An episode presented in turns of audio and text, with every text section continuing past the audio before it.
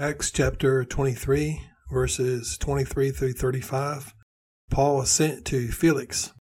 The chief captain over Paul's situation commanded a small army to escort Paul to Caesarea.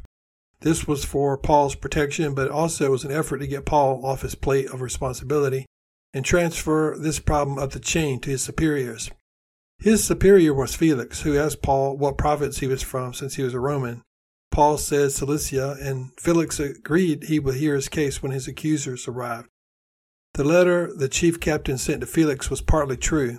He gave himself credit for rescuing Paul because Paul was a Roman, but the fact was the man did not know Paul was a Roman until he was about to beat the truth out of him. He used the letter as a way to legally cover his own, over his own mistakes, but at the same time, it provided Paul with a small army to protect him from the forty assassins that were waiting to kill him. Felix kept Paul in Herod's judgment hall. One step at a time, Paul got closer to the goal of traveling to Rome. God intends to use the Roman government to provide Paul with protection, provision, and a means of transportation across the world to the Roman capital.